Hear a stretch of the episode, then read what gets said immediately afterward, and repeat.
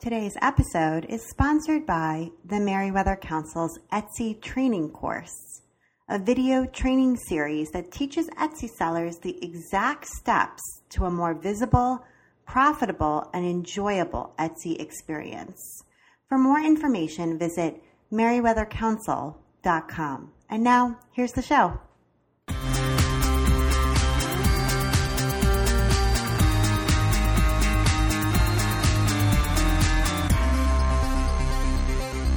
Welcome to episode 76 of the While She Naps podcast. I'm Abby Glassenberg. Today we're talking about illustration and self publishing with my guest, Jenean Morrison.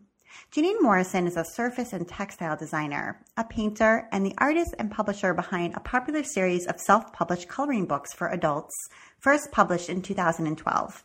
Her coloring books have been published by traditional publishers in Japan, Italy, France, Brazil, and Turkey, and there are currently more than a million of her books in print on newsstands across North America.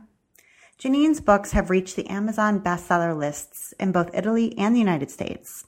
Her artwork has been licensed for use on rugs, fabrics, including free spirit fabrics, stationery, and scrapbook kits, and her paintings are currently on display in three Las Vegas hotels.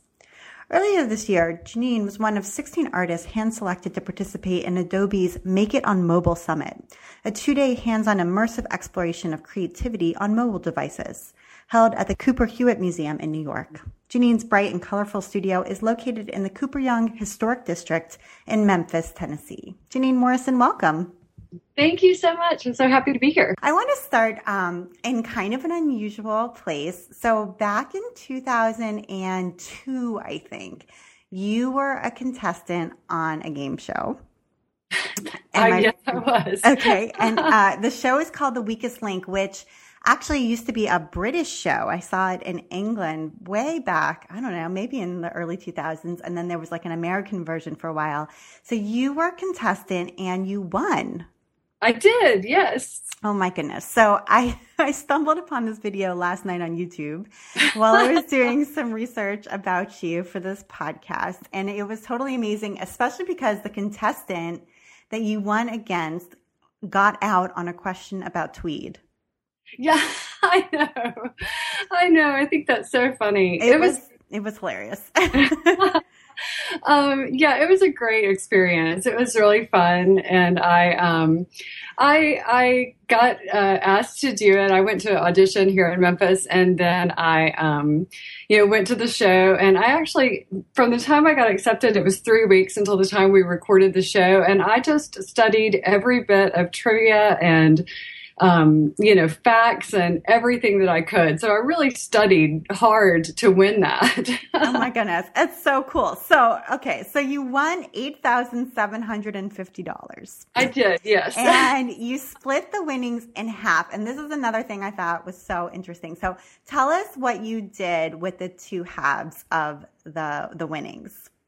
Well, um, you know, I I probably at the time thought I should have paid off debt or something like that, credit cards, um, student loans, but I um, instead I took half of the money and I bought my first iMac, and then I took the other and also some accessories to go with that, and then I took the other half and I bought um, one of those trivia machines that you used to see sitting on bars. Um, I don't know if they're there as much now because people have their iPhones to play games on, but in 2000 2002, um, I was working downtown on Beale Street in a restaurant, and I took half the money and I um, invested in one of these um, trivia machines. It had trivia and all kinds of different um, games on there. And um, people would just sit at the bar and feed that machine quarters uh, day and night, just the, from the whole time that we were open. And I split the money with my boss who owned the restaurant and let me put the machine in there. We split it. But it was really cool. It was my first experience with passive income. Um, the income that I started getting from the machine, and eventually I got a couple more machines, uh, allowed me to work less. And um, it was just a great, a great first sort of entrepreneurial thing to do. Yeah, I know. And it's so funny that you said that that was your first experience with passive income because that was the first thing I thought. I was like, you know what? That's the ticket, right? And so really a lot of what we're going to talk about today is about passive income in a lot of different ways. And so I thought that was a great place to start. And, um, uh, so, okay. So I want to kind of back up a little bit. Um, you grew up, I think in Memphis as well, or, or maybe just outside. Oklahoma. Oh, you grew up in Oklahoma. Okay. Um, and your mom uh, was an artist as well. And it sounds as though like she was um, really talented, like really skillful at drawing, especially. And I just wondered what that was like for you, kind of coming up um, with your mom being so good at, at drafting and at, at drawing, um, and sort of how you felt as an artist yourself. Well, I felt inferior. Um, you know, I was inspired to see what she was doing. I thought it was amazing, but I I just felt like like I didn't like I would never be that, that good. Um, even today, she's so good. She will just look at something and sketch it like like nobody's business, and um, I'm, I'm so impressed with all the stuff that she does. So I you know, growing up, I was really impressed and inspired, but but also like I I I think it gave me a very um, closed-minded view of what art could be. I um, I didn't consider my doodles and things like that like worthy almost at the time. You know, I grew up in the um, uh, 70s and 80s in Oklahoma, and um, there wasn't a lot of, I guess, it was a small town. There wasn't, we didn't have art programs or anything like that. Um, I made a lot of art, but there wasn't a lot of encouragement. I think at that time, no one was really thinking that, you know, especially in a small town in Oklahoma, you just weren't encouraged to go be an artist to make your living. So after, um, after you know you, you, sort of were growing up and you you kind of thinking that maybe art wasn't really a career. Maybe it was just something that you could do and maybe you couldn't do it as well as your mom. So maybe that was also a sign it wasn't a career you know sort of some some insecurity there. So um so then you went to college and you went to the University of Memphis. What did you study? Um, communications. Okay. So you didn't you know didn't have an undergraduate major in art. You studied although you know communications comes in handy later. But um but yeah so so and then you graduated. What did you um what did you think you might do you know if as as a job you know sticking around in Memphis yeah, um, I didn't. I didn't even know. I didn't um, like pick a major with an idea of a job. I sort of picked a major with something that I was interested in. In the communications field, there were um, all of these classes about radio and television programming, and I was interested in that. And so that was sort of why I did that. I waited tables throughout college, and then when I graduated, I just kept waiting tables. Um, I didn't even look for a job. I was just kind of set and content and did like a lot of people do when you're waiting tables and you're sort of making good money. I um I didn't I never looked for like a, a real job. Right. Okay. So you were doing that. Um, you were you went on this game show, and then um, and then you started making a little bit of passive income, and then actually through the restaurant, you kind of found art again. I did. I did. So I had waited tables and bartended for years, and I really got tired of it. Um, I got, you know, I was getting irritable. It was just, it was a rough life. The the place that I worked in stayed open until five in the morning. So it was really long nights, um, you know, serving alcohol and, and coming home at six or seven in the morning after the restaurant closed. And I um, eventually got moved up into the office. So I started counting the money and, and doing the bookkeeping and things like that, which I really like. It was kind of like a big puzzle every morning trying to figure everything out. But um, they started letting me design the menus. The owner had a few different restaurants, and he let me design the menus and the flyers when bands would come. And I thought, this is this is awesome. Like I could do this, you know, full time. And um, we had, there was something that we had to have done. I can't remember what it was now, but we had to hire an outside graphic designer to do the work. And I, one of my duties was paying the bills, and I saw where we paid this outside graphic designer $25 an hour for four hours of work to do. And that's not even that much. But when I was making like $8 an hour, I was just like, wow, like, you know, this person has skills that are allowing them to, to earn $25 an hour. That's a really big deal.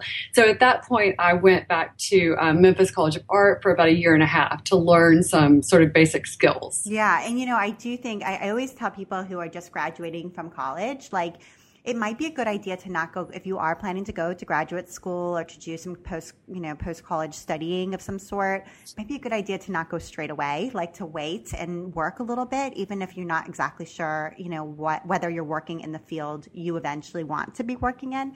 Because during those mm-hmm. years you learn the value, like how hard it is to earn a dollar and you yeah. learn about yourself and what you want to do. And I always feel so thankful for the years that I was in Teach for America in between college and graduate school because by the time I came to graduate school, I knew exactly what I wanted to learn. Oh, that's so awesome. Yeah. Yeah, I think that that's important. So it sounds like for you, that was definitely the case. Like you knew exactly what you needed to be able to do what you wanted to do. So yes. yeah, so that's cool. And um, and then you in 2005 you um, went to Surtex, uh, which is the trade show for for I guess for like the surface design industry. Is that is am I describing yes. that right? Okay, so you went to Surtex for the first time, and I wonder. You know what that experience was like? Did you feel like that was kind of a launching point for the next step?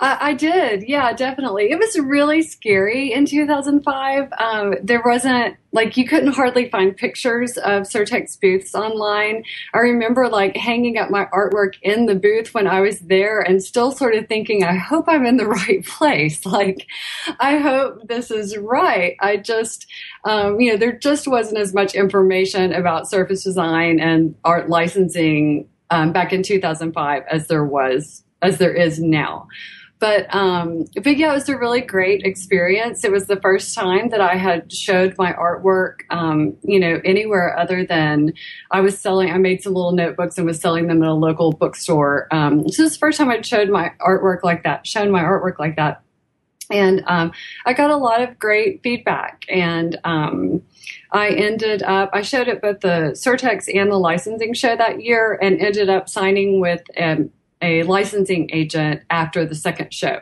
Okay, and so you had this agent, and then through uh, is it a woman? You're, was that yes. okay? So through her, um, you were was was that like what allowed you to get some some of your first clients?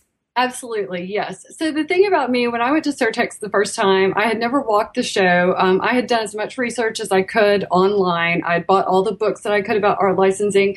But after the shows, when I was sitting there with a stack full of business cards and notes about what these people wanted, I didn't even really know the the first thing about how to uh, contact them, how to build those relationships. I knew nothing about contracts or negotiations or anything like that.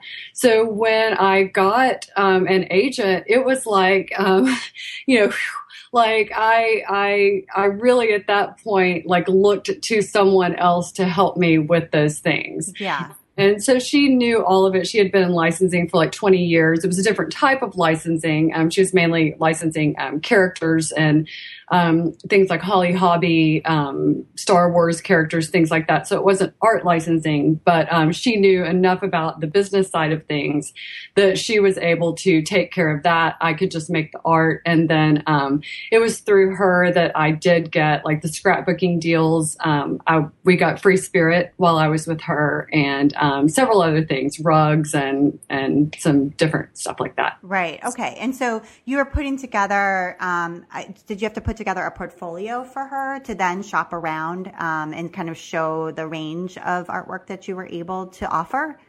Um, we did do that. She also was big on just targeted presentations. So the way we worked a lot of times was that she would, um, you know, call me or email me and say, I found a company, you know, really like what they do. Go online, check out their offerings, and then, you know, put together a presentation for them.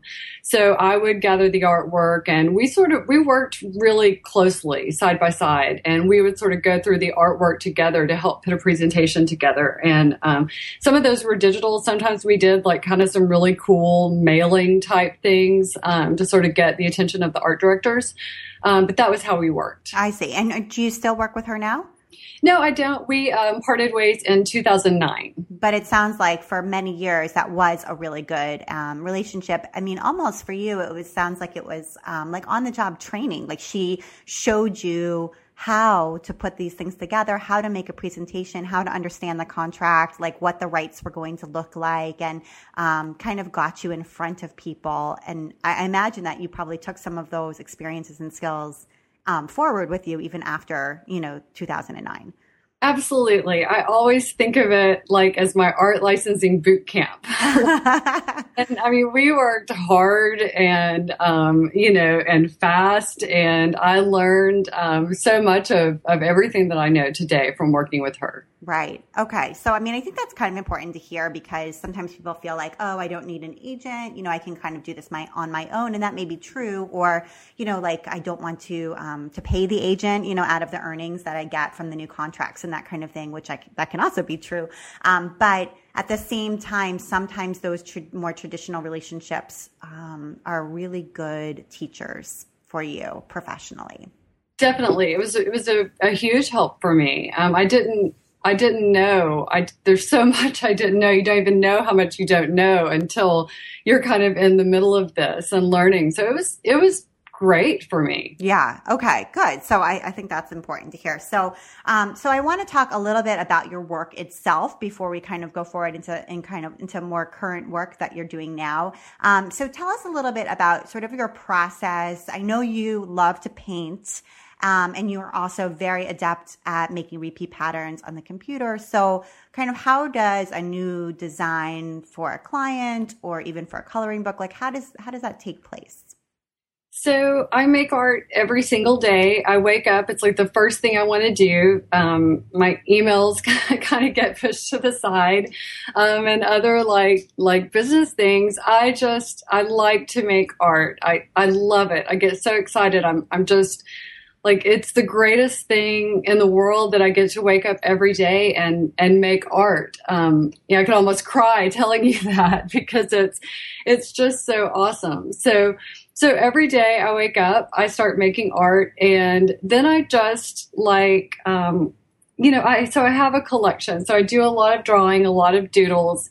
Um, I do a lot of things on my iPad now, and I um, send those to Illustrator. And so I have a collection of a lot of little icons and little doodles and textures and things. And then when I sit down to do a different project, I sort of go through all of the art that I've been making each day. So, um, like when I made my first uh, coloring book, I went through all of the art that I had in my portfolio up until the time that I made the coloring book, sort of looked back to see like what would be appropriate for that.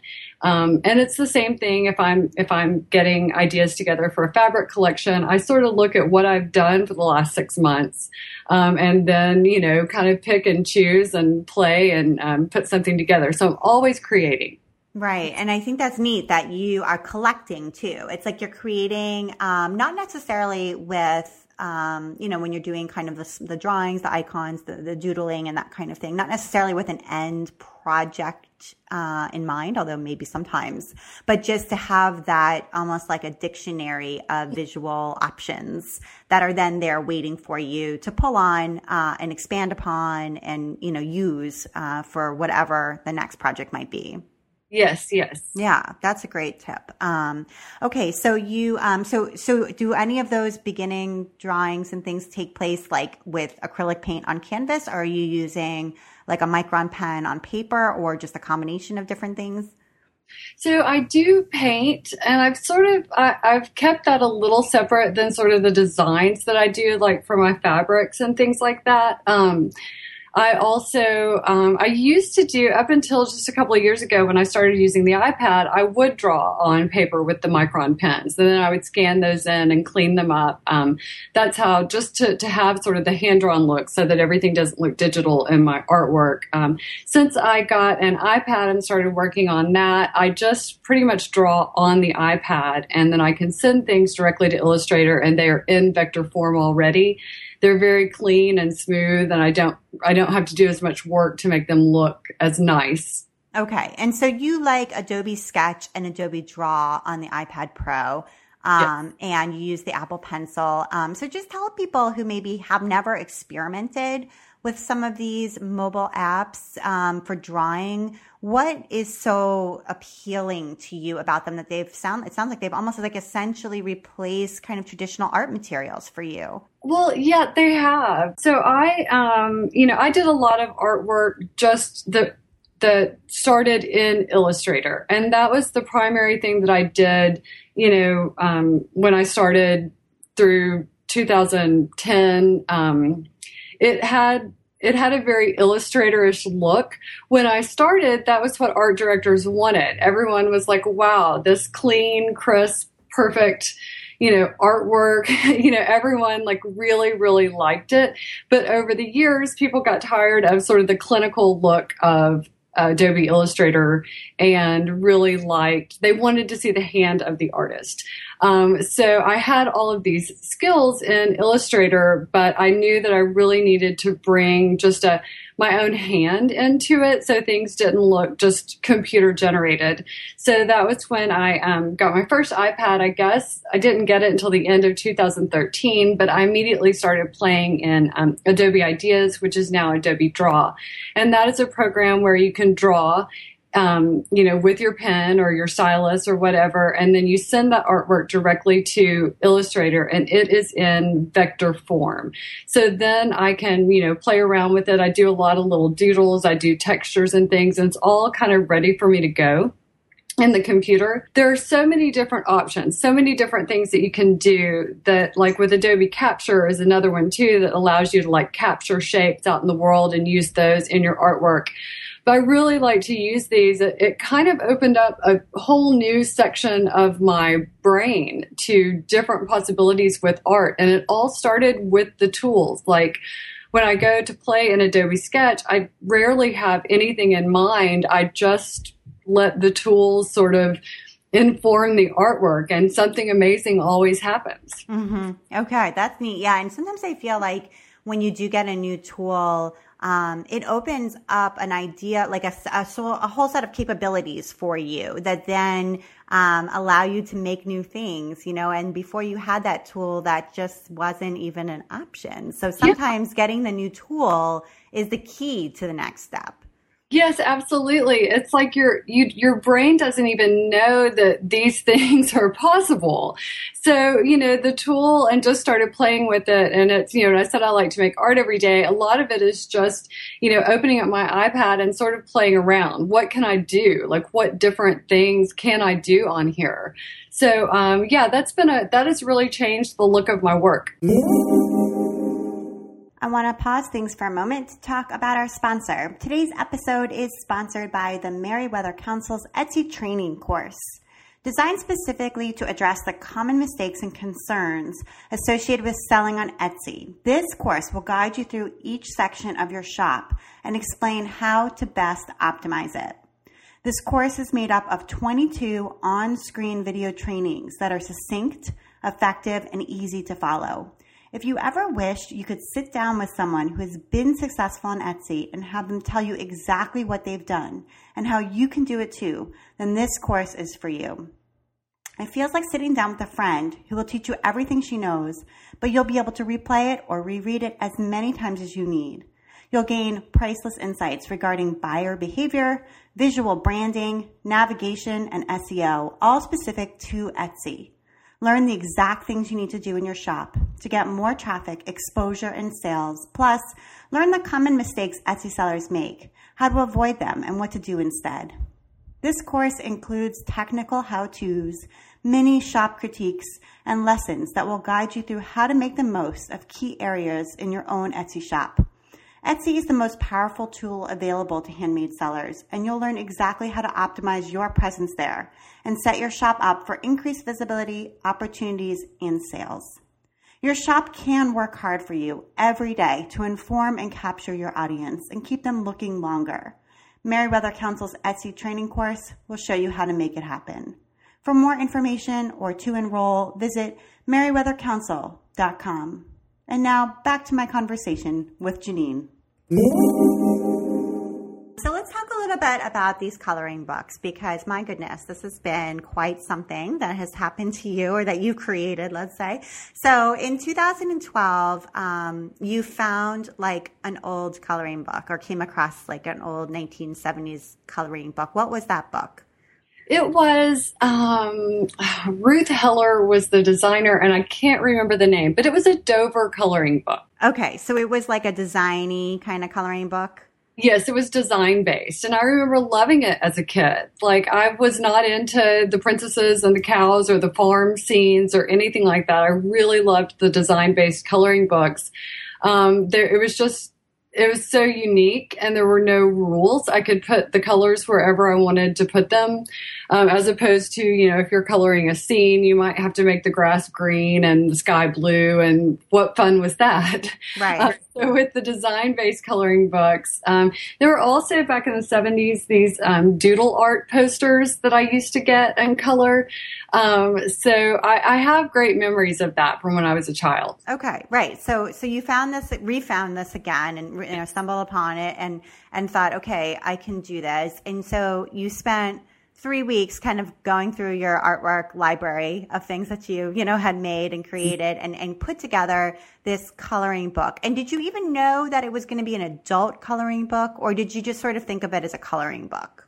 I thought of it as a coloring book. Um, I didn't think of it as a coloring book for kids because I included a lot of intricate spaces, but I also didn't think to call, like I didn't call it an adult coloring book. It was just a coloring book, but I always mentioned in my marketing that it was geared toward older kids um, you know, and adults because the spaces were a little more intricate than they would be in like a child's coloring book. Okay, right. So um, this was not. I mean, this this was before the craze, right? Like this was before yeah. the coloring book craze, which is kind of amazing. So so you had this. You spent three weeks. You put it together, and then you put it up on Amazon's CreateSpace, which is Amazon's print on demand service. So you kind of create the file, you upload it, Amazon has it, and then when someone places an order, Amazon prints the order, and Amazon fulfills the order. So again, we're back to this idea of passive income. You're not having thousands of books printed and shipped to you and you're storing them in your garage. That's not how this is working. This is self-publishing that's print on demand and fulfilled by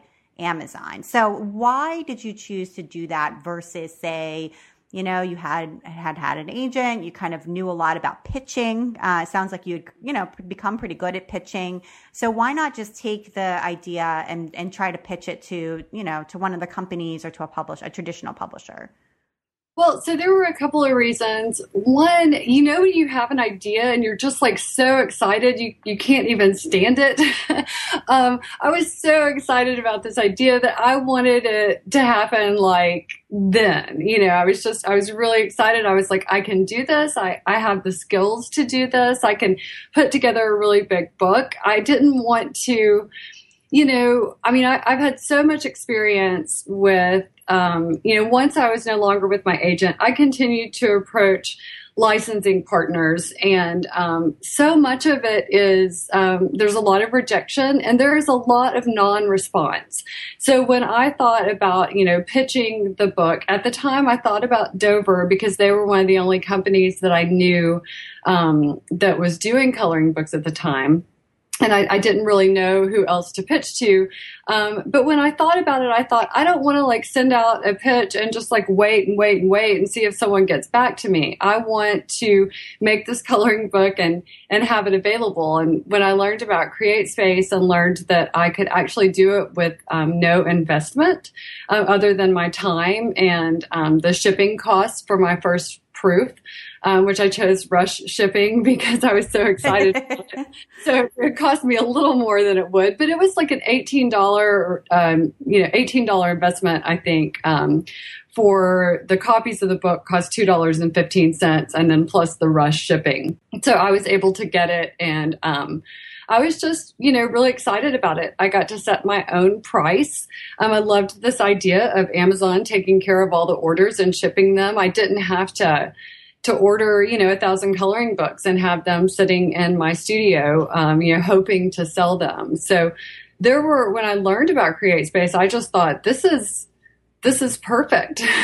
Right. Okay. So, um, so you got your proof, and you're, you know, you played for the rest shipping. Very excited, um, and and you have this, you know, eighteen dollar investment or whatever. Very, very inexpensive, under a hundred dollars altogether to to get the whole thing up and running. Maybe under fifty.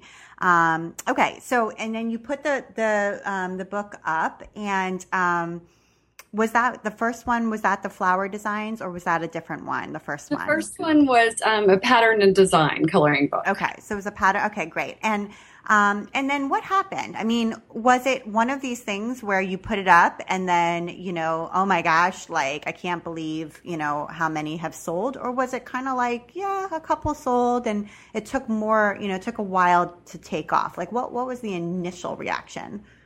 Well, it. Um, I need to. I should go back and check precisely. But if if memory serves, I I definitely sold a few right away.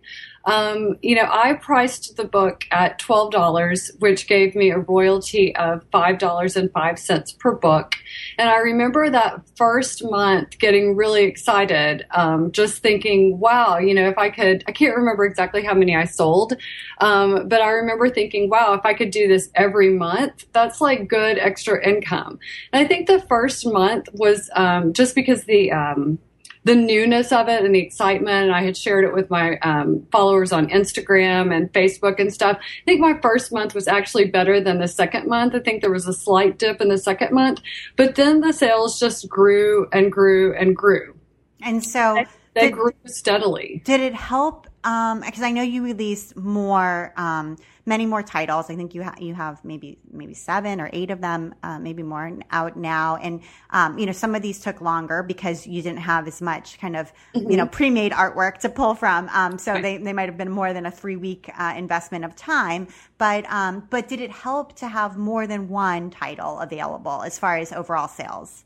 Um, definitely, yeah. For the so for the first three books that I did, my sales started doubling every time I released a new book um, you know, I, I, released volume two, I think, um, about six months after I had released volume one, and I started getting twice as much, you know, twice as many sales. And then I released a Mandala book um, almost a year after I had released the first one, and again, like the sales just like doubled again. Um, part of that was because we were getting a little closer to the time when when the trend was going to happen. Like there was more and more interest, but also it's easier for your books to be found on Amazon if you have more than one. Mm-hmm. And I think it, that actually holds true on other marketplaces as well. At least I, I, I, don't know, you know, how much experience you have on Etsy, if any, but I think on Etsy, in my experience, that's also true. Like if you have one item listing, you know, if, if, if you end up having three, you're going to sell more of that one uh, than if you just had yes. one.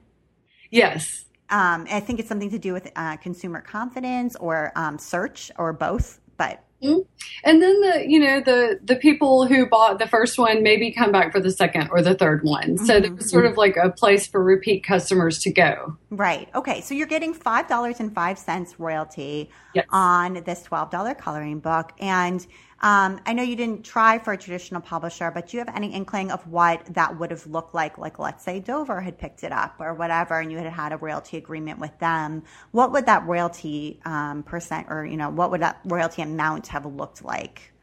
Um, you know, I don't know. I have a little bit of experience with um, traditional publishing now only because we've gone we've done these deals with foreign publishers. Um, but it seems like you know maybe 50 cents to a dollar per book might be about right. I'm not sure on that Right. Okay. So, and so I think even, and I, I don't, I have no idea about Dover, but I had actually heard that they, I don't, I'm not sure that they even pay royalties. They may just pay a flat rate. Yeah, I think you're probably right with Dover, but maybe with um, Chronicle or you know a different publisher that you would have a royalty agreement with, perhaps. So um, that I can I can say about it is that um, that five dollars and five cents is a forty two percent royalty. So I'm you know the the royalties I'm getting on my foreign books are six seven eight percent. Um, you know maybe up to ten percent if we sell a whole lot. So the royalty at CreateSpace is just much higher. Right. Okay. And so, and I hope you don't mind me saying this. I only am going to say it because I read it on Tech Insider. So I feel like it's been out there on this gigantic website. And so it's not like private information. So I hope that's okay. But, um, it says, it, so it said in this article that they wrote about you sort of celebrating your success and the, and the adult coloring book craze and, um, self-publishing that you had sold at that time, uh, which was, I think last year, 91,000 copies and made nearly half a million dollars on the coloring books. Yes. And that's amazing. I know. You're like the Amazon CreateSpace success. I mean, there's more than one, but you are an Amazon CreateSpace major success story. Yes. Yeah. Yeah. It, I mean, it, it went so much further than I ever imagined. Yeah. Um, okay. So you have these books there.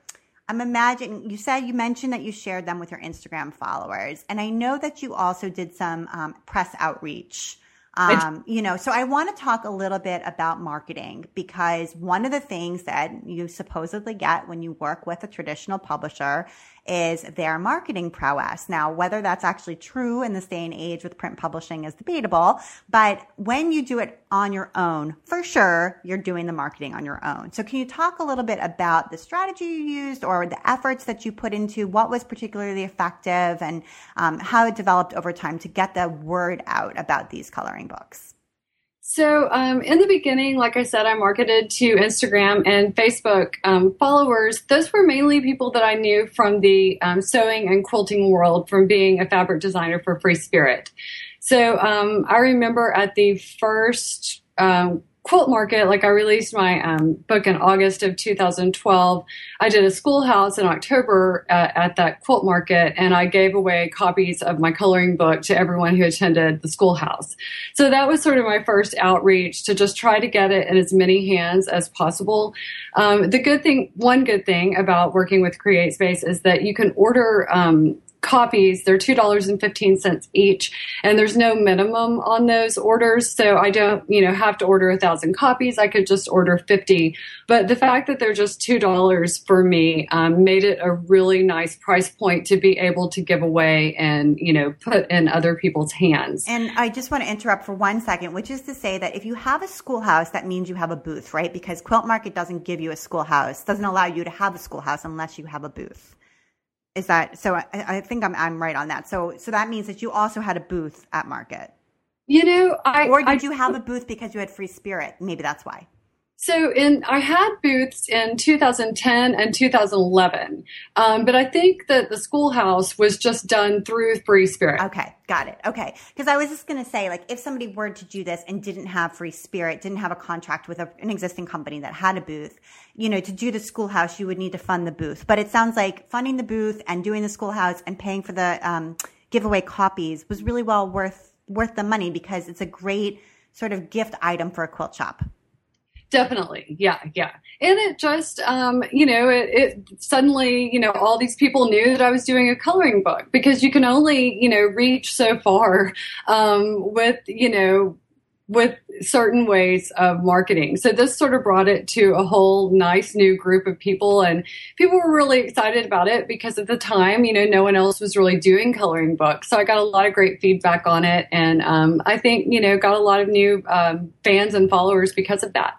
Okay, so that was one big push. Tell me yeah. about some other pushes, whether uh, it was reaching out to, to the media or, or other things that you did to kind of get the word out that I did actively reach out to the press on a regular basis. I researched writers. Um, that article in Tech Insider that you mentioned, I pitched the article um, to that writer. I, um, you know, I spent the 2015 just really reaching out and um, trying to connect with people and, and develop those relationships with the press. Um, and, can, you know, I would love to hear just a little bit more about that because I think that's something that a lot of people are afraid to do, um, to reach out to the press, you know, kind of feeling like maybe they should just be kind of plucked and, and written about, but, but you can actively reach out to the press and, and do well. And I mean, that Tech Insider article, I think did really well. And I know I read it right when it came out and it was shared a ton online and I'm sure really helped with sales among many other articles that you, um, you know, if you go to like the press section of your website, you've got a long list there of, of coverage. And so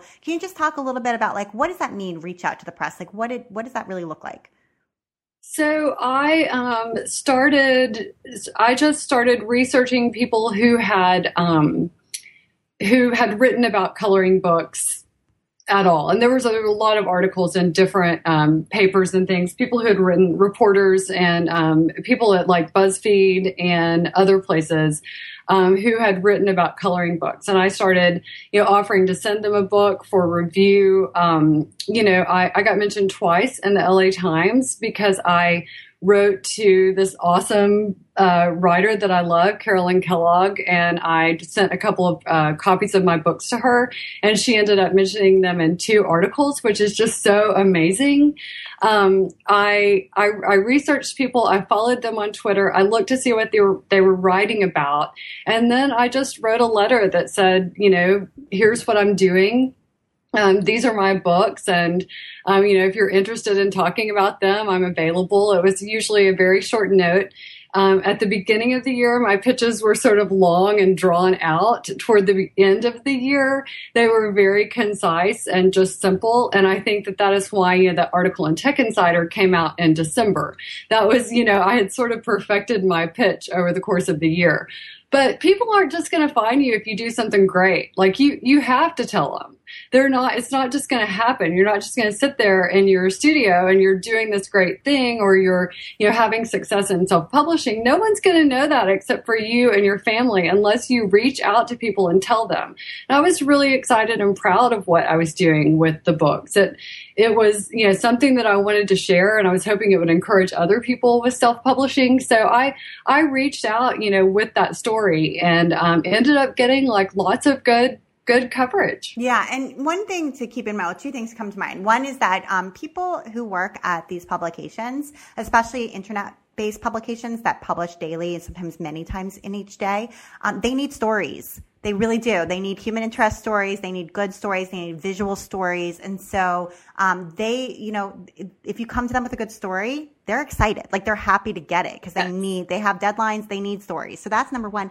Another thing is that you mentioned Twitter. And I think a lot of times, um, people who are kind of in the in the visual field kind of um, you know love instagram people who are artists crafters fabric designers, quilters, etc. We love Instagram, we love blogs, we love, you know, that kind of visual sharing and sort of Twitter kind of, you know, doesn't really have a lot of that. And so people sort of feel like, eh, what do I need Twitter for? But what you said about developing relationships with reporters, um, with media outlets, following what they're doing um, and seeing who they are and who the right person at that publication might be to cover you. For example. Twitter mm-hmm. is so good for that. Yeah, that is how I use Twitter all the time. I mean, that's what Twitter is great for. Yes. Um, you know, just like I follow, you know, I'm very interested in Etsy, for example, as a company. I follow like all kinds of people who work at Etsy. There's like hundreds of people who work there and they all are on Twitter. And so just seeing like what it's like, you know, for the people who run like the user experience, you know, uh, division at Etsy and like who they are and what they're working on and that kind of thing. That's what Twitter is for. So it's for kind of like the businessy side, the press side. Um, and it's not going to have all that visual stuff, but it is going to help you connect with the people who you need for a certain area of your business. Yeah, and it lets them know that like you're you're paying attention, you're there. I mean, I remember when I wrote um, the reporter at the LA Times, like she had just gotten this orange cat, and she was sharing about her cat on Twitter. So you know, I made a comment at the end of my thing. You know, the orange cats are the best, which they are, um, and uh, you know, just sort of letting her know that that I'm I'm here and I'm paying attention, and I'm not just someone who pulled her name out of a directory and wrote to her that morning. Like I've been following along with her journey and reading her stories. So right. I think that is really important. Right. Cause they're doing creative work too, you yeah. know? Um, and so, and they, and they want, they, you know, writers besides wanting stories want readers. Um, and so knowing you're a reader, you know, it means a lot you know, I just continued. Probably the thing that I think sells coloring books better than anything else is when people see a beautifully colored coloring book page. So I steadily colored the coloring book pages. Like I've been coloring now pretty steadily for the last four years. Um, I would uh, color those and again share those on Instagram, Twitter, and Facebook. Um, people love to see that. um, when I first got my books or first published the books, Amazon allowed the authors to upload photos. So I would upload a ton of photos of colored pages to the author to the book pages. They don't allow you to do that now. So um, one of the things I do now when releasing a book is that I um, you know, ask if anyone would like a copy for a fair and honest review. And I send it, I send out books. I think I did, you know, probably on my most recent book, like 25 or 30 um, copies that I had sent out and just asked people to do reviews. And then if they color any pages, um, you know, to include those in the review, because it just really makes a big difference. Um, and then the starting in, um, 2000 so so a lot of the books sold on Amazon when when there weren't a lot of other books up there there wasn't a lot of competition. People sort of organically found my books on Amazon. So a lot of it wasn't necessarily you know back in 2013 and 2014 me going to the press or doing anything like that. Um, they just you know found the books on Amazon, which is kind of a weird thing to say. But popularity in coloring books was starting to grow at that point. You were seeing more and more publishers start to put some out between um, 2000, late 2013 and then 2014. So it was starting to become a thing, and my books were available on Amazon. Um, sorry. Yeah, no, that's totally true. So you know, part of this is that you were you were there when the trend took off. And so, that's just something that maybe people can't, you know, it's almost like, oh, I'm going to create a viral video. Well, you can't really do that. You know, you can create a great video and you can put it up and you can do your best to share it. But in the end, whether it goes viral or not isn't really under your control necessarily. Um, even if you've got all the elements that make something go viral, it may not. Um, and so who knew that this was going to become a craze? It, you know, there was no way to know, but, but because it did and because you were there, you got to ride it. Yes, yes. So that was a lot of it. Just getting in early and having my books there. So the main success that happened for me um, happened in 2015 with the books. Um, starting in about March, the coloring book trend started taking off. And it took everyone by surprise. It took me by surprise. It took traditional publishers by surprise. Um, suddenly, everyone wanted coloring books. And um, Johanna Basford's coloring book, Secret Garden, sold out on Amazon immediately. And I think it stayed sold out for months on Amazon. Um, most of the other books that were printed by um, traditional publishers, they also sold out because they just didn't have that many in stock. So this really made a great like path or a lane for my book because it was printed on demand. It was always available and it never went out of stock. So when this trend happened and people wanted to color, like they wanted to color right then, like they ordered some of the books that were out of stock, but at the same time, they ordered my book. I mean, it was in stock. It had hundreds of reviews at that point already.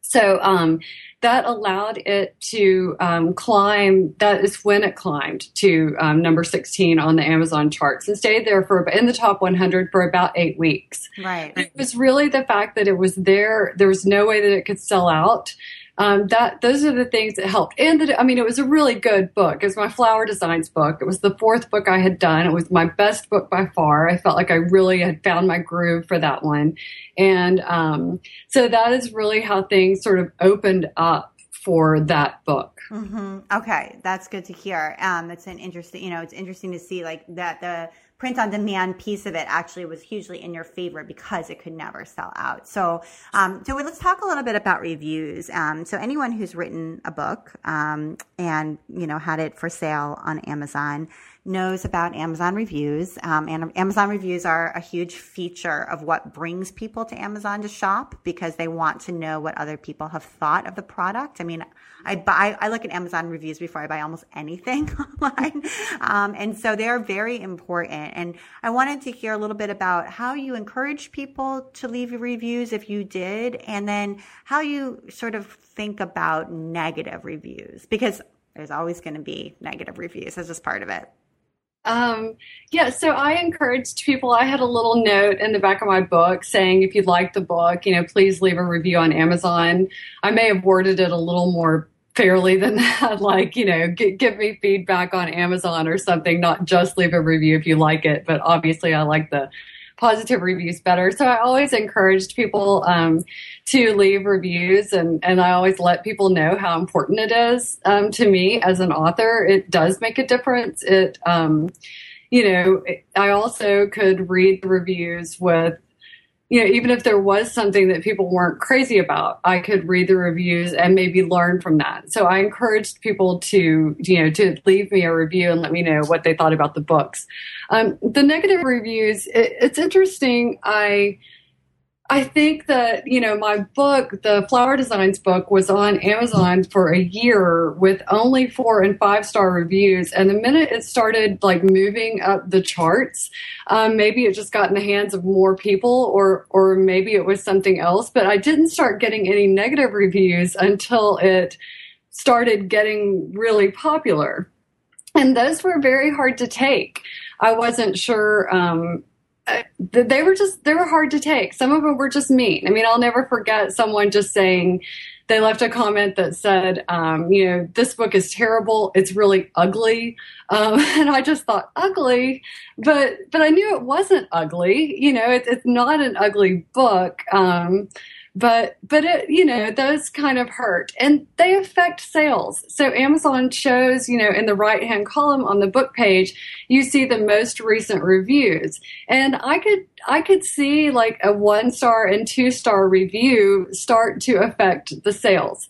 Um, when you're on CreateSpace, you can see your sales daily. So you see what is happening. You can basically see them hourly. Um, you know, you can see the sales as they're coming in, and I can sort of see my sales rank and things fall a little bit because of these bad reviews. So it's it's hurtful and it's also you know damaging to the to the sales. Yeah, and it's hard to take. I mean, it's hard. It's one thing. I mean, we, I know you had talked earlier about pitching and about rejections. You know that a lot of the times, and, and I read in an, another interview that um, that I read with uh, with you that um, you said like for every company, and this is talking about pitching, you know, artwork to companies for surface design.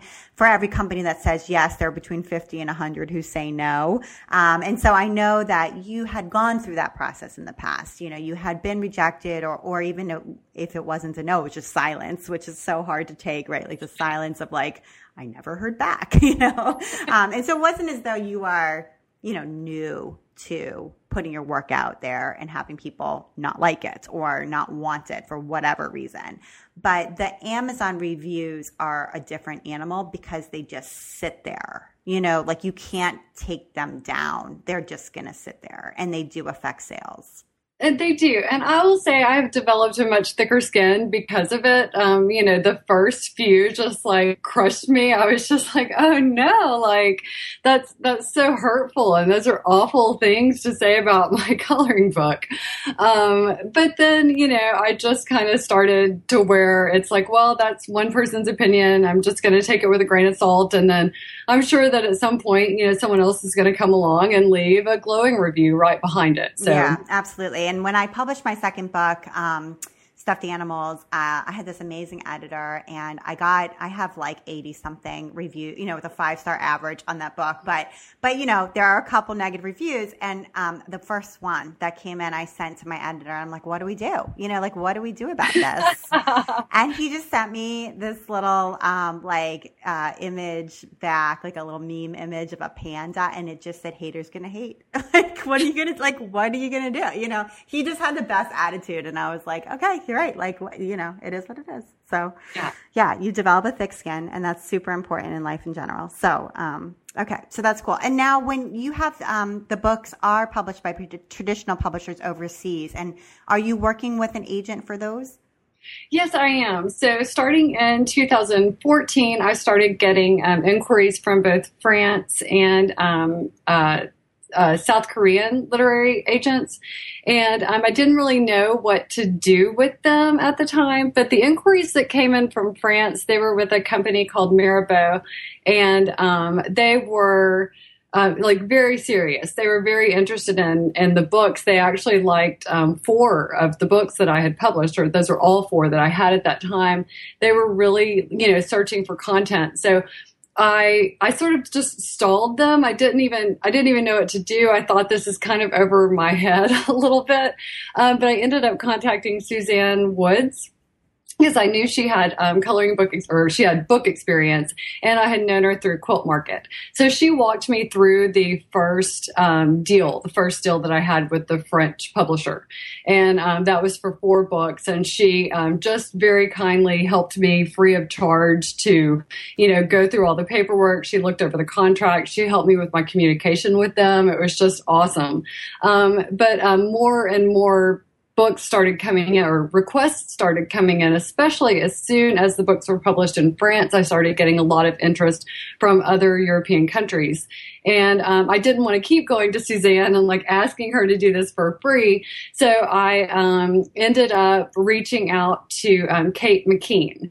And um, she's with Morhaim Literary in uh, Brooklyn. And so she handles, she and her co agent, her foreign co-agent handle all the foreign rights now, which is awesome. Yeah. Okay. Great. I just I thought that was important, and I I I think I knew that because I saw Kate uh, a few months ago, and I I think I had just booked you for the podcast, which was a long time ago. I booked these things very far in advance. People will be surprised, and um. And I told her that you were coming on the show, and she's like, "Oh, I'm managing her foreign rights now." So I was like, "Oh, that's great," because Kate's great. So yeah, she's been so great to work with. It's, again, it's like having that person there that can take care of things, um, that knows what they're talking about. She knows, she makes sure, you know, we haven't assigned rights to different places that we shouldn't have. And she's also like a really great, um, gives me a great insight to the, the publishing world. Mm-hmm. Again, like a lot of sort of on the job training, you know, like you, I think that it's there, there's a lot of benefit. I mean, clearly a lot of benefit for you in doing this yourself, um, and publishing these books yourself. And, but you also had many years of experience kind of working in a more traditional way behind you. And then even when, you know, the foreign rights issues started to crop up, you again worked with somebody who could work in a more traditional way. And so there's a lot to be learned from both, you know, both approaches. Yes. Yeah, for sure. Um, and so my, my, my last question before I wanted to get to your recommendations, because you've got some great ones, it's about kind of what you do next. I mean, I feel like sometimes when you have something that's wildly successful, um, I know in my own experience this is true. Like, you know, you're riding this wave. It's amazing. It's incredibly exciting the hard thing then though is to do the next thing, right? Because not everything you do is going to be so wildly successful. That's impossible, you know? And so you have to keep going though, right? Like you have to, and it sounds like you're very driven internally just to make art and to enjoy that process. But as far as like, you know, thinking about profitability and thinking about products and all of that, has it been at all a struggle to keep going and like to move on and do sort of the next thing that might not be part of like a national publishing craze, you know?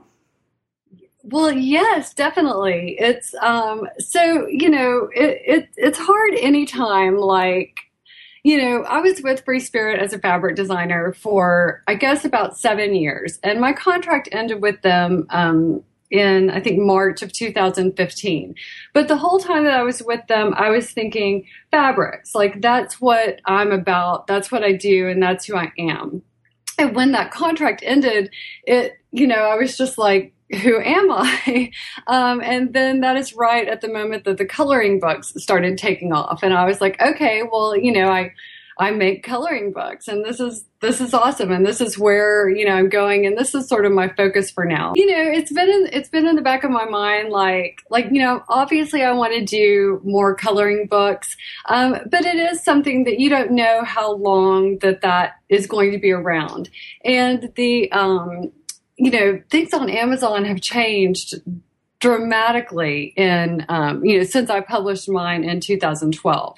So my sales on Amazon aren't nearly as good, even as they were in 2014 before the craze hit. Um, just uh, there's just been a lot of changes. There's a lot of um, uh, the, there's a lot a lot of things that are a little bit but frustrating that are happening over there. But um, but so that has sort of, you know, that has changed. But I think that, you know, I think people love creative activities. Um, they like to be creative themselves. So now that I've experienced this success with self publishing and being able to make that connection with all of these people who have my books, it has really inspired me to be thinking about, you know, what is the next place that that this that where will people want to focus their creative energies next and can i sort of be on the forefront of that so i you know have a lot of ideas i brainstorm quite a bit i share a lot of them with kate um, you know to see if she's interested in pitching them um, because we um, we actually did pitch a book to traditional publishers last year. Um, we got a great offer, but the timing was kind of bad. Um, but so I just, so I'm still thinking about publishing. Like that is something that I think after having this experience will always sort of be on my mind. And then the rest of it is, um, you know, I usually have, I have deadlines, I have things going on. I just exhibited at Surtex again this year for the, for the first time since 2005. Um, and so I've been following up on leads with that. I have some um, fun things happening at the um, toward the end of the year. I'm going to go to um, Adobe Max, which is their Adobe's um, conference that they have every year. It's in San Diego this year, and they are um, for one thing, I'm getting to design the artwork on the um, tote bags that they're going to give out to all of their 9,000 attendees, which oh, is wow. Really, yeah.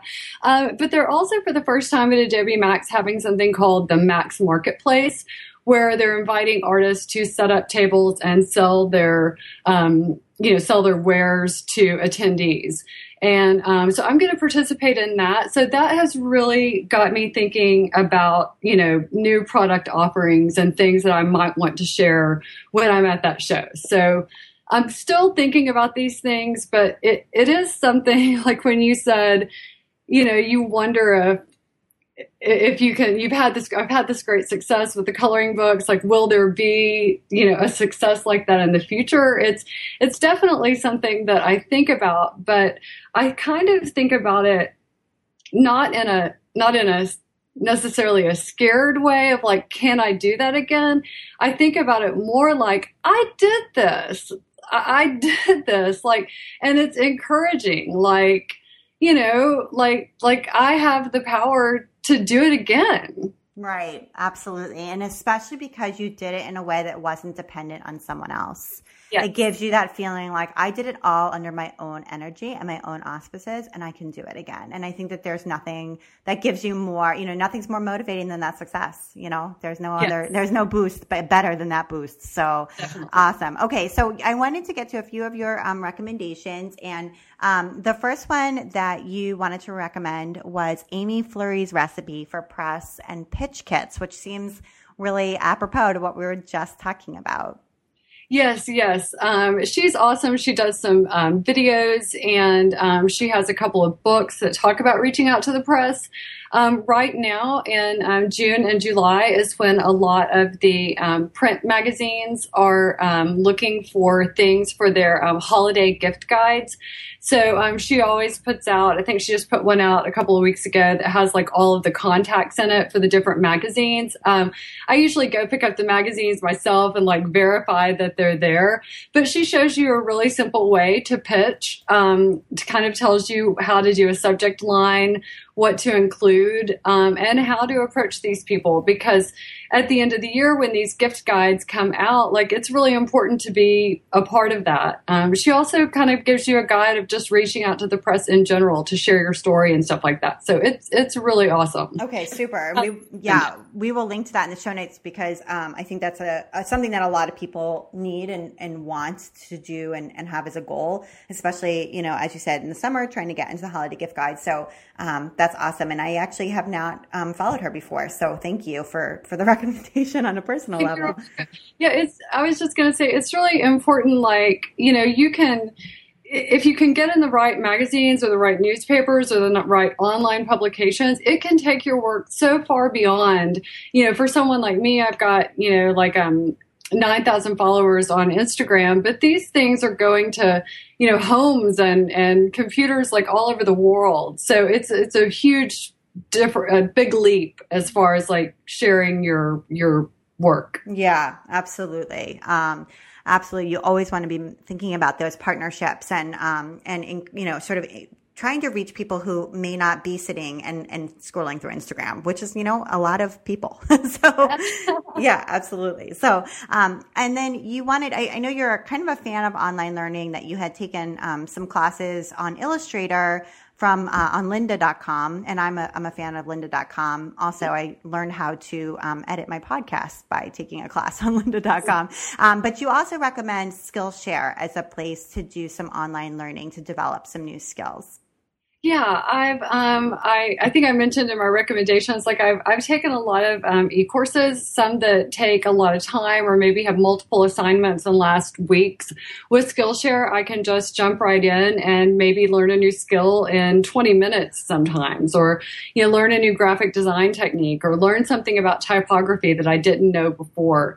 Um, I think it's so great just to be able to to get that information and then immediately use it. Um, and there are, you know, it, it, covers everything from marketing to design, just, you know, anything that you would kind of want to know. And so many of the instructors are um, just like world class professionals at what they do, sharing their information. So I think it's awesome. Yeah. And is there one that you would recommend, especially that you just loved and, and learned, um, you know, a really usable skill from? Well, I just um, I was asked to do a poster for a local festival here in Memphis, and I've never designed posters before. So I, um, you know, went on to Skillshare and I took this just really cool class from Ellen Lupton, um, who is a curator for the Cooper Hewitt, um, who I'd actually met um, when we were there for that um, thing that you mentioned in the intro.